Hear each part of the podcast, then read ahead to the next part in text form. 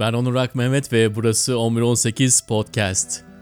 Bugünkü konuğum Tarık Tolunay.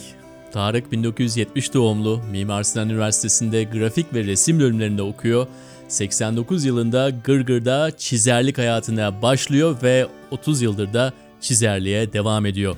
Evet biraz sonraki söyleşimize Gırgır zamanlarıyla başlayacağız ama tarihi 2018'e getirelim. 15 Mart'tan beri Dada Salon Sanat Galerisi'nde İllüstratörler Karma sergisinde Fraktal İstanbul isimli bir eseri var. 200 milyon piksellik bir proje bu. Müthiş detaylar içerisinde bir İstanbul göreceksiniz.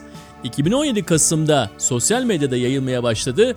Biraz önce söylediğim gibi de 15 Mart'tan beri de bunu kanlı ve canlı olarak görme imkanına sahip olacaksınız. İster fraktalistanbul.com sitesine gidin, ister sergide görün. Bir daha İstanbul'a aynı şekilde bakamayacaksınız. Ama bu podcast'teki Tarık Tolunay'ı da dinleyince de Tarık'a da aynı şekilde bakamayacaksınız. Çünkü başka yönleriyle ele alalım dedik Tarık'ı ve bastık teybin tuşuna. Bakalım ne çıktı. Yıl 1989. Evet. Gırgırdasın. Ee, benim 1989'umu sana anlatayım. Ben de işte lise kantinindeyim. Lise 2, lise 3'te falan. E, kantine zaten gırgır giriyor ama 3 e, tane gırgır giriyor. 3 ayrı yerden 3 kişi almış. Orada kaç kişi varsa böyle sayfalar e, tabii eski düzen birbirinden ayrılıyorlar. E, ve kaç parça ayrılıyor işte birer gırgır. Ondan sonra o sayfayı da kaçar kişi okuyor birbirlerinin omuzundan. Evet öyle bir ortalama vardı zaten bir Gırgır dergisini ortalama 8 kişi okuyordu Türkiye'de. Ortalama 8 kişi okuyordu evet. ve düşün tiraj yani 500 bin tiraj. 500 bindi. En iyi zamanlarında 700 bine kadar çıktı. E, 5,5 milyon insandan bahsediyoruz evet, yani. Evet. Türkiye nüfusu zaten 50 milyon. Onda biri okuyor yani. Evet. O cuma gırgır okunuyor. Kesinlikle. Peki sen e, şimdi Erol Taş kahvesinde aldın çayını e, yukarı doğru gidiyorsun Cağaloğlu'na doğru. E, o hepinizin çalıştığı gece hangi gece oluyor? Yani cuma biz bunu okuyorsak lise kantinlerinde evet. sizin e, sabahlara kadar çalıştığınız gece çarşamba gecesi mi oluyor? Pazartesi başlıyor ve salıya e, uzanıyor. İki gece üst üste e, geceli gündüzlü bir çalışma yapılıyor. Çarşamba günü e, teknik anlamda hazırlıklar başlıyor. Montaj yapılıyor. İşte e, o zaman e, o gırgıra sarı rengini veren aptek çalışması denilen renklendirmeciler görevlerini tamamlıyorlar. E, sonrasında perşembe bütün hazırlıklar bitiyor ve baskıya giriyor. Cuma'da piyasalarda oluyordu.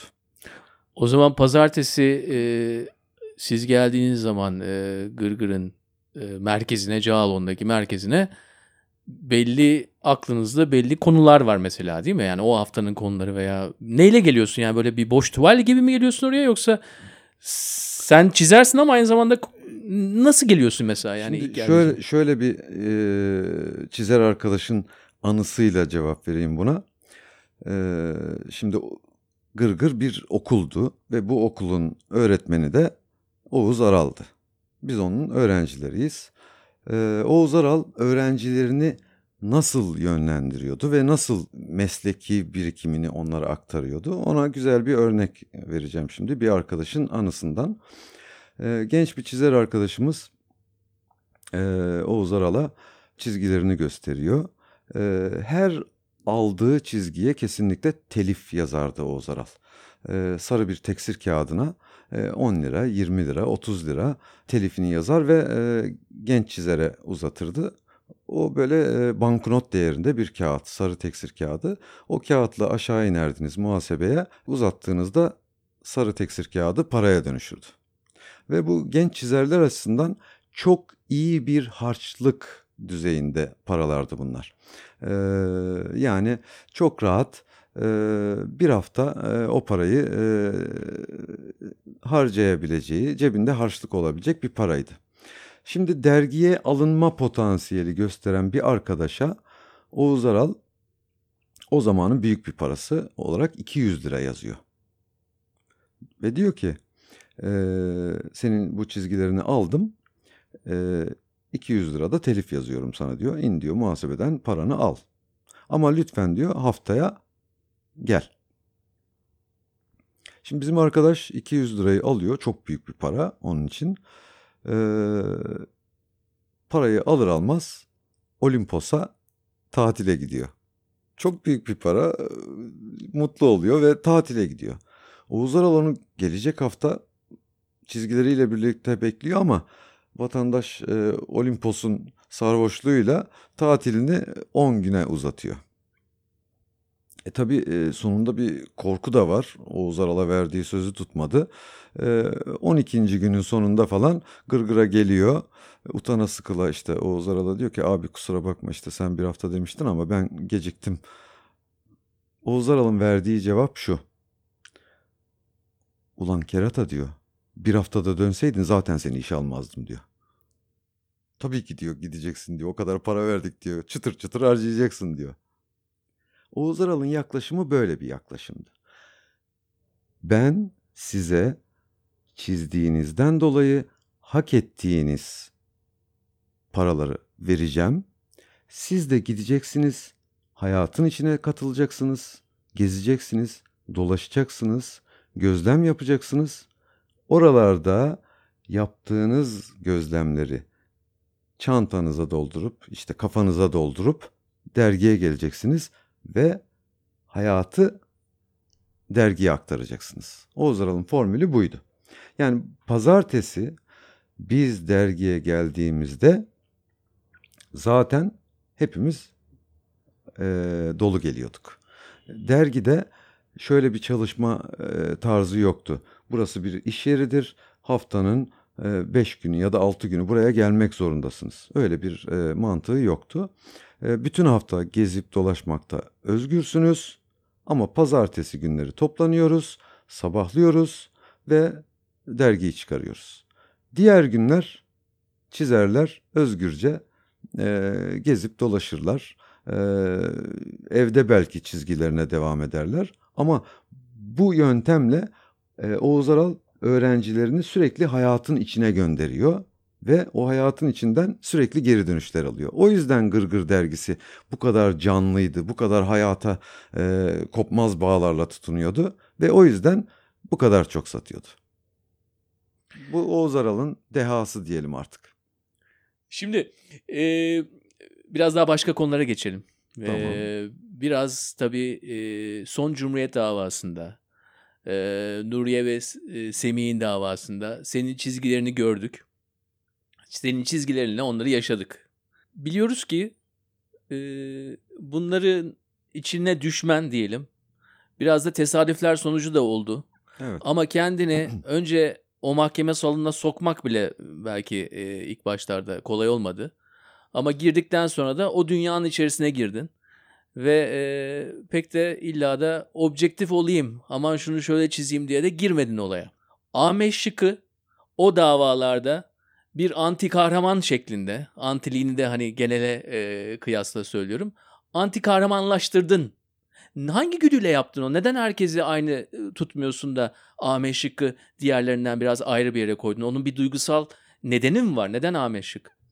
E, şimdi şöyle Ahmet Şık'la e, 20 küsür sene öncesinden tanışıyorum zaten. E, Cumhuriyet davasına böyle bir e, istek olunca mahkeme ressamlığı yapar mısınız diye e, gelince e, Cumhuriyet ekibi tarafından e, seve seve kabul ettik. E, benim oraya katılmakta e, öncelikle iki nedenim vardı. Bir, bir meslektaşım Musa Kart tutuklanmıştı. Bir de e, gazeteci arkadaşımız Ahmet Şık tutuklanmıştı. Ve tabii ki sonuçta Cumhuriyet e, hayatımızda yeri olan bir gazete. E, onun e, böyle bir e, operasyona maruz bırakılması da canımızı acıttı. E, haliyle e, seve seve bu mahkemede ressamlık yapmayı kabul ettik.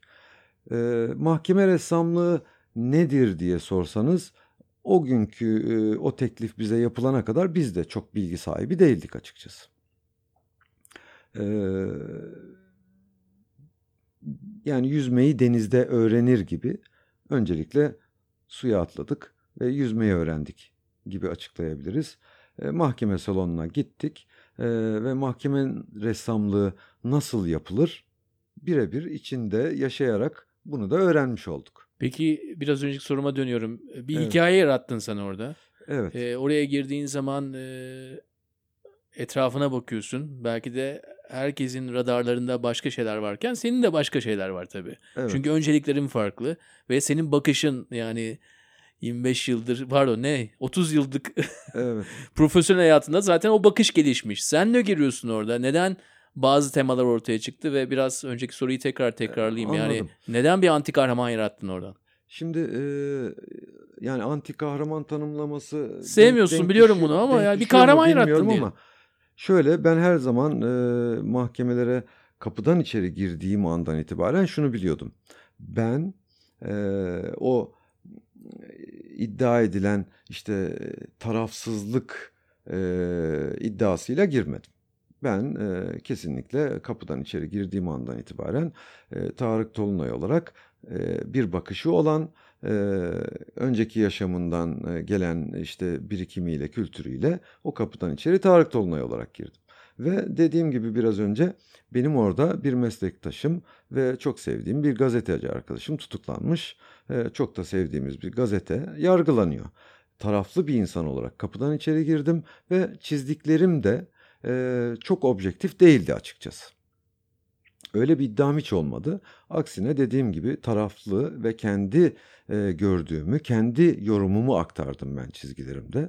E, mesela e, mahkemeye girmeye ve ön sıralara doğru ilerlemeye çalışırken e, Cumhuriyet davasında tutuklu gazetecileri salona aldılar e, ve Ahmet Şık ön planda e, zafer işareti yaparak girdi salona. Ben o kareyi hemen dondurdum zihnimde e, ve ilk çizdiğim kare oydu. Paylaşılan ilk kare oydu. Bir başka çizer arkadaş o mahkemeye girseydi belki o kareyi değil de bir başka kareyi görecekti. Çizmeyi tercih edecekti. Ben neden o kareyi e, kaydetme gereği duydum? E, şöyle bir ihtiyaçtan kaynaklı. E, bir gazete yargılanıyor ve topluma e, oradan e, olumlu mesajlar gitmesi gerekiyor. E, yenilgi ya da eziklik mesajları değil, vakur, gururlu, kendine güvenen, efendim mesleğinin haklarını bilen ve bu yargılamanın haksızlığını e, vücut duruşuyla, vücut diliyle gösteren insanlar çizdim. Bu benim yorumum oldu. Yani e, zafer işareti yapan bir Ahmet Şık gördüm ve onu çizdim.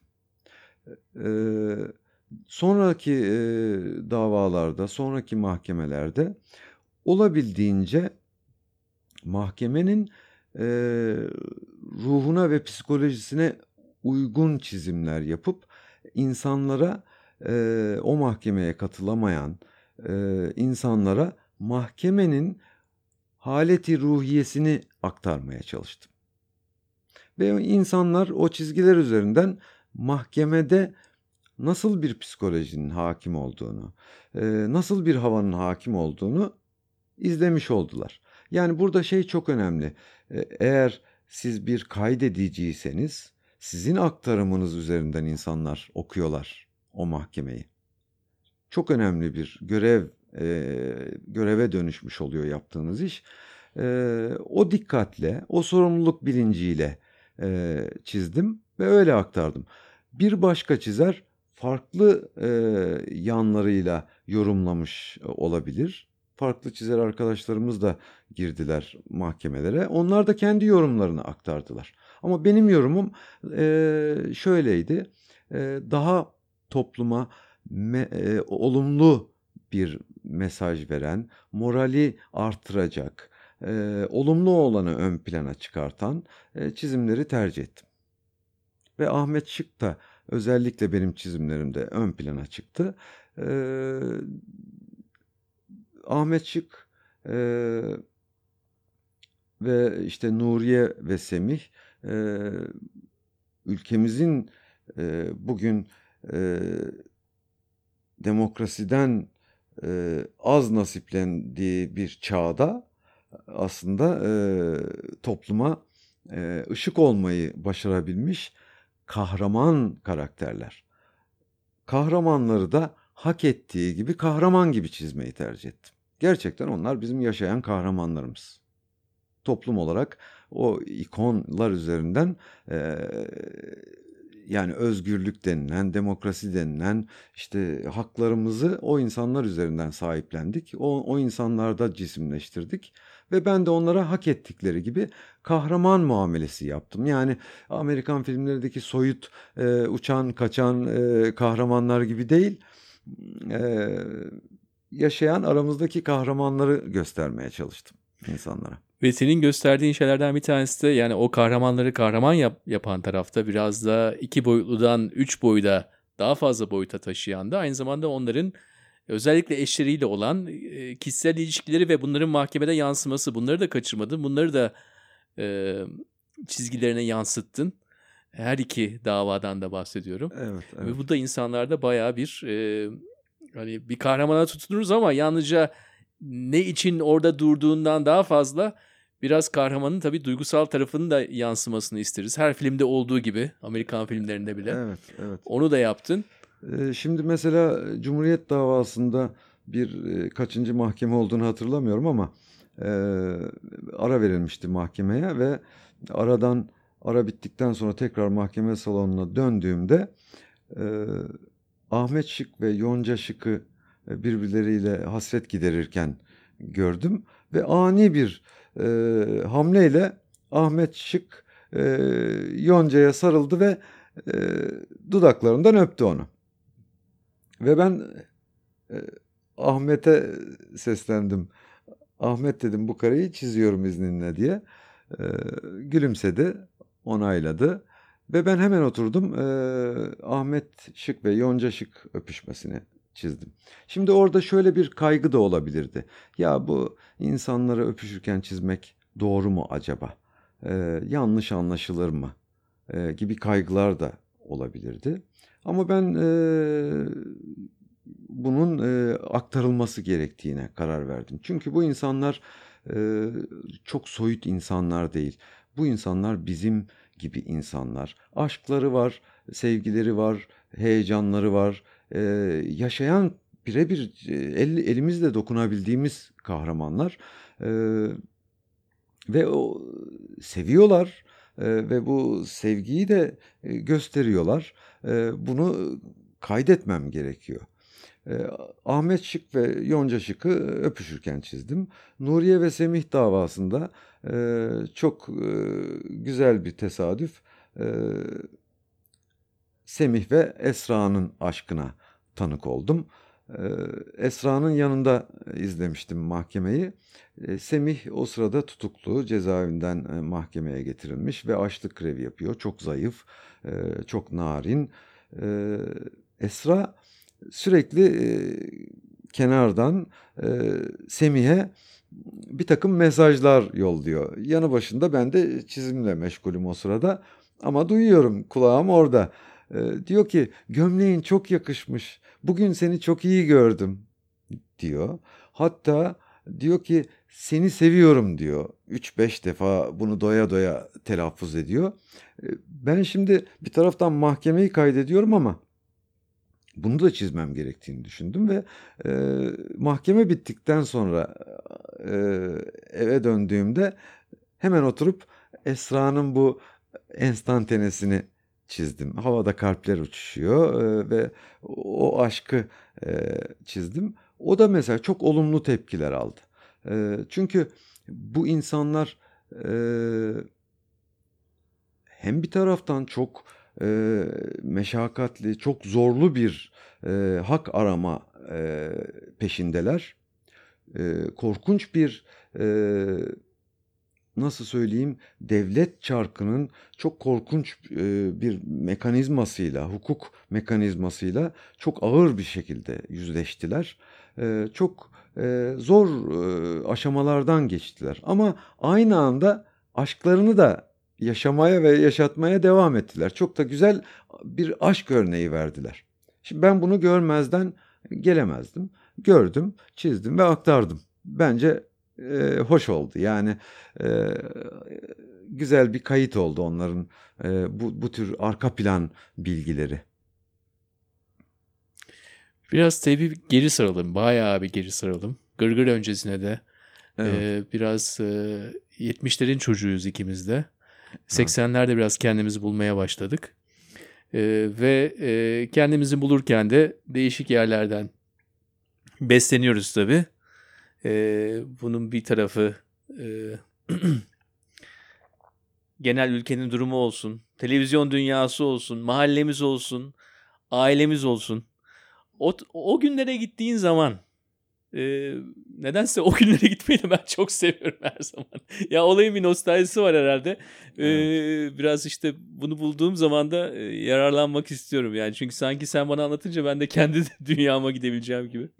E, ama mesela şuradan başlayayım. Babanı izler miydin çalışırken? İşini yaparken e, mesela çünkü bana anlattıklarından 30 yıllık yaştan da bir profesyonel bir hayat var burada. Ama çoğu zaman feyiz aldığımız şeyler dediğim gibi mahalle, ülke, televizyon ama en önemli şey de aile ve biraz da tabii erkek çocuğu olduğumuz için kendi babamızın çalışma hayatı. Evet. Ee, aslında çok güzel bir soru oldu bu. Ee, ne iyi oldu da ben de babamı anlatma e, şansını yakalamış oldum. E, benim babam e, bir soğuk demirciydi. Bir zanaatkar. Şimdi işte pimapenlerin olmadığı dönemde e, evlerin kapılarını, çerçevelerini demirden yapan ustalar vardı yani. Ve eski bir e, İstanbullu ustaydı babam. E, hala yaptığı kapılar ve pencereler Sirkeci'de e, İstanbul'un değişik noktalarında hala duruyor. Şimdi babamı anlatmam gerekirse çok ilginç bir rol model benim açımdan. E, sıradan bir usta değildi. E, yapacağı kapıları ve çerçeveleri e, önceden eskizlerdi, çizerdi. Ee, ve hep en güzel kapıyı yapmak peşinde koşardı. Kendine ait özel desenleri vardı, kapı desenleri vardı. Özel e, kendine ait e, formları vardı. Ve işin ilginç tarafı e, diyelim ki siz e, babam dükkanda oturuyor ve kapıdan içeriye bir e, kapı siparişi vermek isteyen bir müşteri geldi. Diyor ki Babamın adı Lütfü bu arada. Lütfü Usta'ya soruyor. Diyor ki Lütfü Usta ben bir kapı istiyorum. Babam müşteriye şunu soruyordu. Nasıl bir kapı istiyorsun?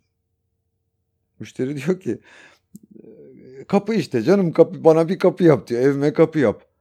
Babam ısrarla şunu soruyordu. Diyordu ki nasıl bir kapı istiyorsun bana anlatırsan ben de o kapıyı sana yapayım. Yani sanki bir e, sanat siparişi alıyormuşçasına yaklaşıyordu olaya. Şimdi bizim çizgi maceramızın eminim ki e, çizen, müzik yapan, işte kitap yazan, e, sanatın hangi dalıyla ilgili olursa olsun bu alanda e, faaliyet gösteren bütün insanların arka planında böyle bir rol model vardır. Ya bu babasıdır, ya dayısıdır, ya amcasıdır, ya annesidir, ya ablasıdır, abisidir. Bir tane e, tetikleyici bir rol model gerekiyor. Benim hayatımdaki çizmemin e, tetikleyicisi babamdır. E, bir ustaydı. Koşulları gereği belki ressam olamamış bir demirci ustasıydı. Ama e, işini o kadar aşkla yapıyordu ki e, onu şey kapı çerçeve yapan birisi değil ama bir heykeltıraş gibi e, ince çalışırken görürdünüz. E, o yüzden e, çok şey hoş bir e, soru oldu. Bunu cevaplamış olmak da çok hoşuma gitti. E, babam Lütfü Usta'ya da buradan bir selam yollamış olalım. E, güzel bir şey oldu. Ee, anı tazeleme oldu diyelim. Ee, biraz tabii başka bir konuya geçeceğim.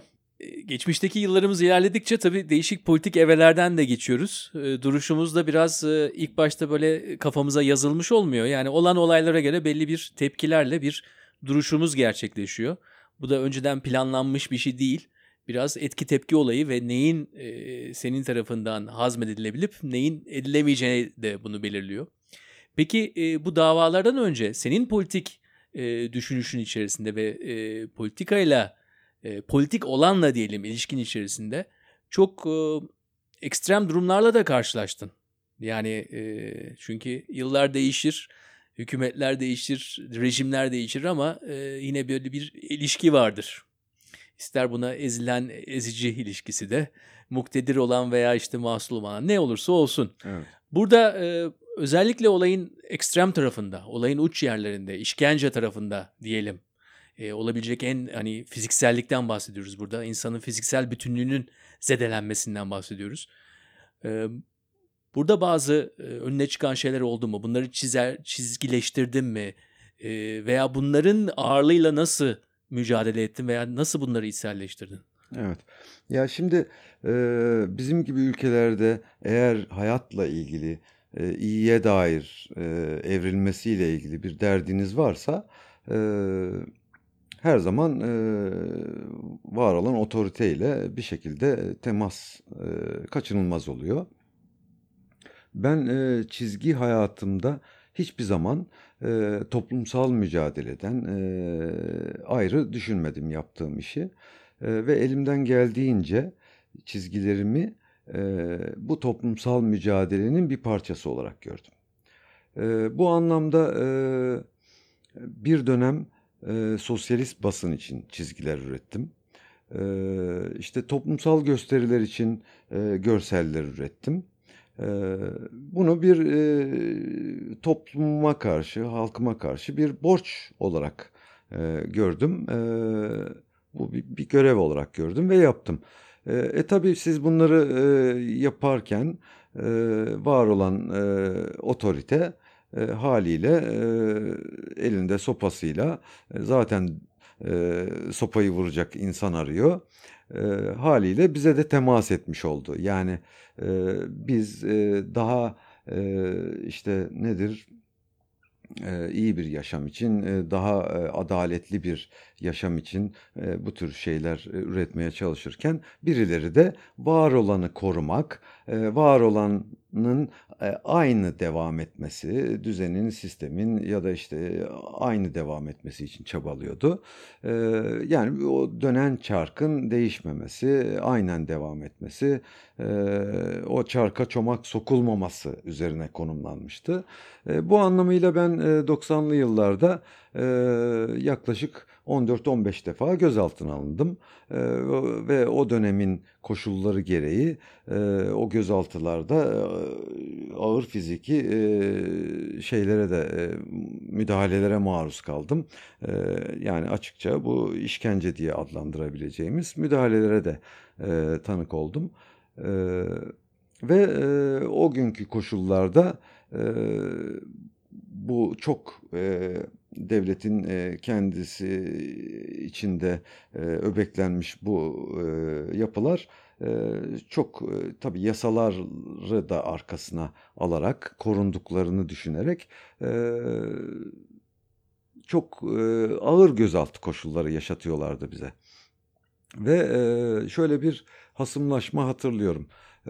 Bana işkence yapan işkencecilerimin hadi bunu da çiz de görelim dediklerini hatırlıyorum ve ben e, çıkışta e, çizdim. E, Türkiye'de mesela işkencenin fotoğrafı yoktur. Bu mümkün değildir yani çünkü o alan alanın kayda geçmesi mümkün değildir. Ee, ama işkencenin çizgi öyküsünü çizdim, karikatürlerini çizdim. Birebir kendi yaşadığım şeyleri insanlara aktardım. Ee, ağır tehditler olmasına rağmen bunları aktardım. Çünkü bu benim e, yaşadığım bir şeydi ve bunların topluma aktarılması gerekiyordu. Birileri dediler ki aktaramazsın, aktarmamalısın. Aktarırsan şöyle yaparız, aktarmazsan şöyle falan filan ve ben aktardım. Bir baskı altında eğer gerçeği söylemekten imtina ederseniz ne yazık ki bu sizin ileride taşıyamayacağınız bir yük haline gelebilir. E, o anlamıyla e, bu tür e, sorumluluklarımdan hiç kaçmadım diyebilirim. E, göğsümü gere gere yani e, çizdiğim bir şeyden kaynaklı ödemem gereken bir e, yüzleşmem gereken bir bedel varsa e, onu onunla yüzleştim, karşılaştım. Sonrasında e, onun e, aktarılması konusunda da kendimi hiç sansürlemedim. E, Türkiye'de herhalde ee, dediğim gibi biraz önce işkencenin fotoğrafı ya da video kaydı yoktur ama e, ben kayıt olarak işkencenin çizgi öykülerini, karikatürlerini e, 90'lı yıllarda e, bir belge olarak bıraktım. İşin gereği, hayat tarzın gereği devamlı bakıyorsun. Senin bir bakışın var. Bir bakışında işte İstanbul olabilir, bir mahkeme salonu olabilir, e, herhangi bir sosyal durum olabilir fiziki durum olabilir. Sen zaten bunu her zaman yapıyorsun. Peki e, evlat yetiştiren e, bir insan olarak dünyaya baktığın zaman ne görüyorsun? Ben e, yani bu çocuk e, yetiştirme ya da işte e, topluma faydalı, topluma yararlı, topluma renk katan iyi bir birey yetiştirme olayını şöyle kodladım kafamda. Eğer ben meraklı bir insan katarsam bu topluma en büyük e, görevi yerine getirmiş hissediyorum. Herkes meraklı bir çocuk yetiştirsin ve topluma e, katsın, dahil Salı etsin. versin yani. Tamamlanmamış çok bir şekilde. Meraklı insanlar çoğalırsa e, toplum çok daha renkli olacak, çok daha dinamik olacak, çok daha güzel yerlere evrilecek. Böyle bakıyorum yani. Tarık burada olduğun için çok teşekkür ederim sana. Taksim'de bizimle birlikte olduğun için. Ben de çok teşekkür ediyorum. Ee, gerçekten sorular çok e, şey can alıcı noktalardan geldi. Ee, ben de kendimi e, olabildiğince arka plan bilgileriyle aktarmış oldum. Ee, çok teşekkür ediyorum. Evet, Fraktal İstanbul'un yaratıcısı Tarık Dolunay'ı başka yönleriyle de bilin istedik. Ondan dolayı da ister İstanbul'u çizsin, isterse mahkeme salonunu çizsin, işine ruhunu ekleyen bir insanla karşı karşıya da kaldık.